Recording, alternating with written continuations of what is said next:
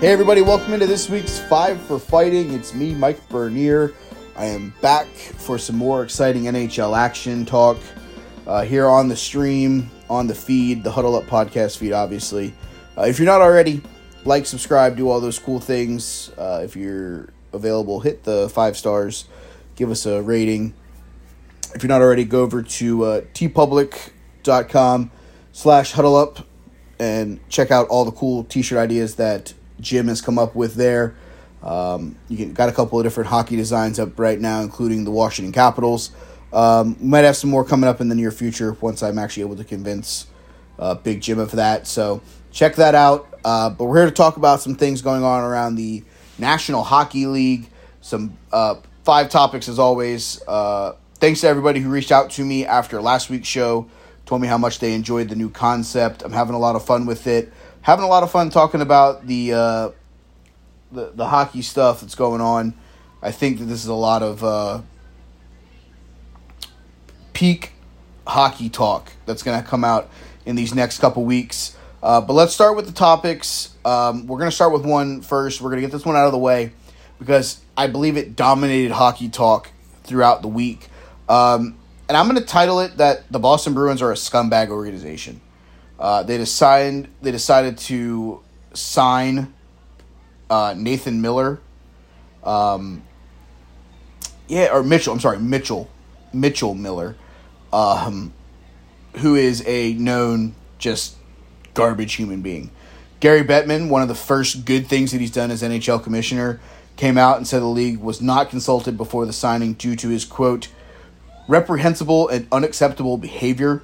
Bettman also added that Miller may never be eligible to play in the National Hockey League. For those of you that don't know, because either A, you're not a hockey fan, or B, you don't know um, Miller's situation, um, Miller, uh, who is now 20, six years ago at the age of 14, um, was convicted of bullying a black mentally disabled child, teenager, uh, Isaiah Meyer Crothers, uh, when he was 14, which included racial taunts, physical abuse. Miller and classmates were charged in the state of Ohio. Uh, Miller hasn't gone out of his way to apologize um, to Isaiah's family directly, or even him, only doing so via court order. Um, yeah, not not a good situation. Um, the signing happened, um, and then last Wednesday after I recorded the show, uh, excuse me, last Wednesday is when they said they were interested. Friday after I dropped the show, uh, he was signed. Uh, immediately outrage from a lot of people around the league, including veterans uh, from the Bruins organization, Nick Nick Foligno and Patrice Bergeron. Um, Bettman obviously put his foot down. Um, the fan, the fans of the National Hockey League, not just Bruins fans that were upset, but fans in general uh, of the National Hockey League, myself included, were absolutely disgusted by by the decision here. Um, just not good. Um, not a good decision. Not a good excuse me thing for for them to actually think is a is a good idea. Um, this kid has no right to play hockey in the National Hockey League. Um, even if he has a million people come out and say that, you know, oh well he's changed and all this that and the other. I don't think there's any spot in the National Hockey League for someone such as him after the stuff that he's done. The Bruins then came out and said that, that after, based on new information, they chose not to uh, move forward with him. What new information came out, guys? Like we all have known, like what what what this kid has done. He's not a good person. Like I'm not a guy that wants to sit here and talk bad about organizations unless you're the insert Pittsburgh Penguins talk here. Um, but yeah, no, that's a real scumbag move. Um, I don't know if it's the Boston Bruins. I don't know if it their their GM just decided that he was just gonna make like the dumbest decision that he could ever make in his entire life. Um, but I, I just didn't understand the thought process. I didn't understand, um, you know, the logic behind it because there was no good that was ever gonna come out of this. There was no like, oh well, you know, we thought it was a great idea at the time. No, like there was never anything good that was going to come fr- from signing this kid. There was nothing that was ever going to come good from from bringing more light to this horrible situation. Um, there's a reason why the Arizona Coyotes, a team who would die to have young talent right now, who's in the middle of a rebuild, you know, would choose to not offer this kid a contract once what he came out and did was was actually shown uh, to the light of day. So yeah, no, definitely not a, a fan of this moronic decision from the Boston Bruins. And I'm glad that Gary Bettman put his foot down and stopped this before it could get out of hand with this kid potentially being a member of the Boston Bruins organization in the future. Number two for the topics this week Alexander Ovechkin, 787, all of which with the Washington Capital, moving him into first place in goals scored with a single team. He got the goal against the Arizona Coyotes on November 5th. He has added a goal uh, against the Edmonton Oilers on the 7th. He now sits at 788. Ovechkin is on uh, 800 goal watch. Um, he has some couple matchups coming up here. Obviously, they played the Pittsburgh Penguins tonight. Um, as I'm recording this, that game is still being played. Don't know what's going on uh, with him there. He is now sitting in third place all alone, obviously, still. He is right behind Gordie Howe, who is at 801, and then obviously Wayne Gretzky, the top of the class, at 894 goals over his career. But Alexander Ovechkin stands alone as doing the most goals scored with one organization's. Salute to the captain, salute to number eight, Ovi, uh, as a Washington Capital fan. I'm really glad that you were able to score that goal, uh, obviously in red, white, and blue. So very happy to uh, still have Ovi here around. Hopefully, we find a way to uh, to get to 895 and the record uh, before he hangs up the skates. Number three this week, Evander Kane will miss the next three to four months after getting his wrist cut via via skate blade during a scrum uh, during Tuesday night's game. Um, crazy, crazy situation here. Um, it's not one of those things where you're like, oh wow, I guess we're gonna find a way to just bleed all over the ice. Um, really weird, like just the whole play was weird. Um, it was like a scrum at the boards and guys like skating over, and I don't know if like he got clipped because all you see is he's on the ground after like falling, and then um, I, I guess he may have got nicked or someone was skating by. Um, he got tangled up with Philippe Myers on the uh, inside board uh, while on the ice. He was cut by Pat Maroon's skate blade. Uh, you can't really see it from the video. Um, he was transported to a hospital, underwent a procedure thir- t- Tuesday night. The team placed him on long term injury reserve early Wednesday morning. Um, crazy, just a crazy like fluke thing, but people tend to forget that you know hockey players are playing with basic weapons on the bottom of their feet. Like that is a crazy situation. Like the whole thing is crazy. Obviously, uh, positive uh, thoughts to Evander Kane for a for a health situation. Um, you may not like Evander Kane the individual. You may love Evander Kane the individual. He's a very um, what's the word I'm looking for?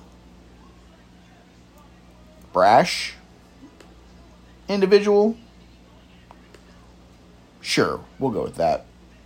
Um, but I, I, I don't obviously don't want to see anyone go through the physical things that he's going to go through. Um, obviously with this wrist injury and the surgery, basically, uh, I'm guaranteeing you the way that he got up off of that ice that there was probably he could probably see part of the inside of his arm, which makes me want to throw up. So um, obviously thoughts to Kane and his family during this recovery process.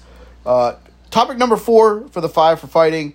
Monday, November 14th, uh, the Pro Hockey Hall of Fame will introduce its newest members, which include Henrik and Daniel Sedin, Roberto Luongo, Daniel Alfredsson, Riikka Sallinen, and Herb Carnegie.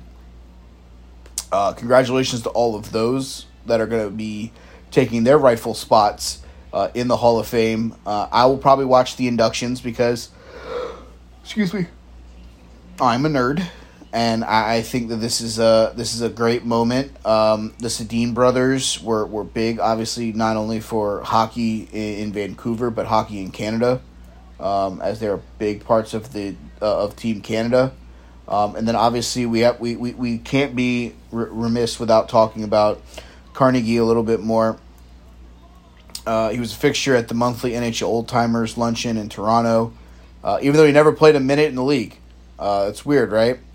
Um, he was an electric, high scoring center in the 30s into the 50s, dreamed of playing in the NHL, but because of the obvious race barrier uh, during those times, he was unable to uh, join the National Hockey League. Um, it's a real shame. Um, I'm glad that the Hockey Hall of Fame is going to induct him into the Hall of Fame he unfortunately died back March 9th of 2012 at the age of 92. He'll become the fifth black inductee into the Hockey Hall of Fame, joining Grant Fuhr, Angela James, Willie O'Ree, and Jarome Iginla. So definitely uh, a big moment for the hockey community uh, this coming up Monday, November 14th, as we introduce the newest members into the Pro Hockey Hall of Fame. And my final topic here and this is going to kind of come back to topic number three, which is, was the Evander Kane injury. Um, this season has been absolutely marred by injuries. The aforementioned Kane injury, uh, Luff of the Red Wings is going to be out 10 to 12 weeks after surgery uh, due to a bad hit, which resulted in a two game suspension for Juraj Slafkovsky, Uh, Filip Zadina, also of the Red Wings, out six to eight weeks with lower body injury. Connor Brown of the Washington Capitals, ACL surgery. He's done for the year. TJ Oshie's out indefinitely with a lower body injury.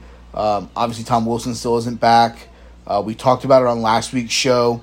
Uh, Ondrej Palat being hurt. There's a lot of people around the National Hockey League right now that are just banged up. And I think that teams are literally in bad spots right now because of the injury bug. There, it's it's really bad right now. Um, I was looking around on NHL.com looking at injury news. Um, this thing is just, it's a mile long. Um, you know, Kane obviously out three to four months. Zadina's out. Blackwood of the Devils is out three to six weeks. Obviously, that you put him next to Ondrej Palat, that's a bad one. Uh, Valeri Nichushkin is expected to be out a month for the defending champion uh, Avalanche. Obviously, we talked about Palat with the with, with the groin surgery. Mentioned Connor Brown.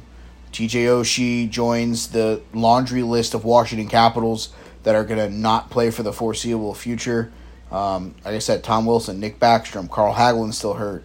Um, John Carlson's day to day, so he's dinged up. So the, there's just there's a lot of guys that are literally just beat up. Jamie Draisaitl, Drysdale, excuse me, Jamie Drysdale of the Ducks, he's out for the rest of the regular season with a torn labrum.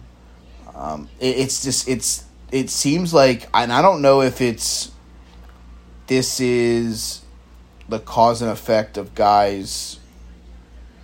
Sean Couturier spent about three to four months after having having back revision surgery. It's his second surgery in less than a year. He's 29 years old. Um, yeah, this this this season has been marred by injuries. It's not a good thing, obviously. Um, it's very scary that these guys are literally just pages of injury reports every night being put out about guys lower body injury, upper body injury. Um, and hockey players are the first guys that will play through a lot of unthought of injuries that you're like, man, there's no way you can play through that. Guys are literally playing through that. Um, so yeah, if if you're thinking about uh basketball seasons being marred by injury, look at this hockey season. I'll tell you, this one is this one's been pretty marred with injuries. Uh, hopefully for everybody involved, uh, quick recoveries so that we can get the best hockey season that we can have, so that I can give you more fun here on the Five for Fighting podcast. But that's going to do it for this week's episode. As always, you can follow me on Twitter at They Call Me Burn. You can follow me, uh, my wrestling podcast show that I do with Ernest EJ Christian, Big Jim, and our friend Joe Lopez over at Take the Number Three Wrestling on Twitter. Uh, if you're not already, like, subscribe, thumbs up that as well if you can for us, please. Uh, as always, head over to teepublic.com slash huddle up uh, for all the cool designs there. I believe Jim has 34 designs right now. Uh, maybe I can get him to make a couple more uh, hockey ones so that we can have some fun stuff there. Maybe I can get him to do a uh, Capitals reverse retro uh, Huddle Up Pod shirt so we can have more fun with that. Jim, if you're listening, I'm just coming up with more ideas for you, and I apologize for that. Um, but other than that, guys, that's going to do it for this week's show. I appreciate everybody hanging out. Um, if you haven't already, uh, give it a thumbs up. Come talk to me on Twitter about what you would like for me to talk about on next week's show right here on the Five for Fighting podcast.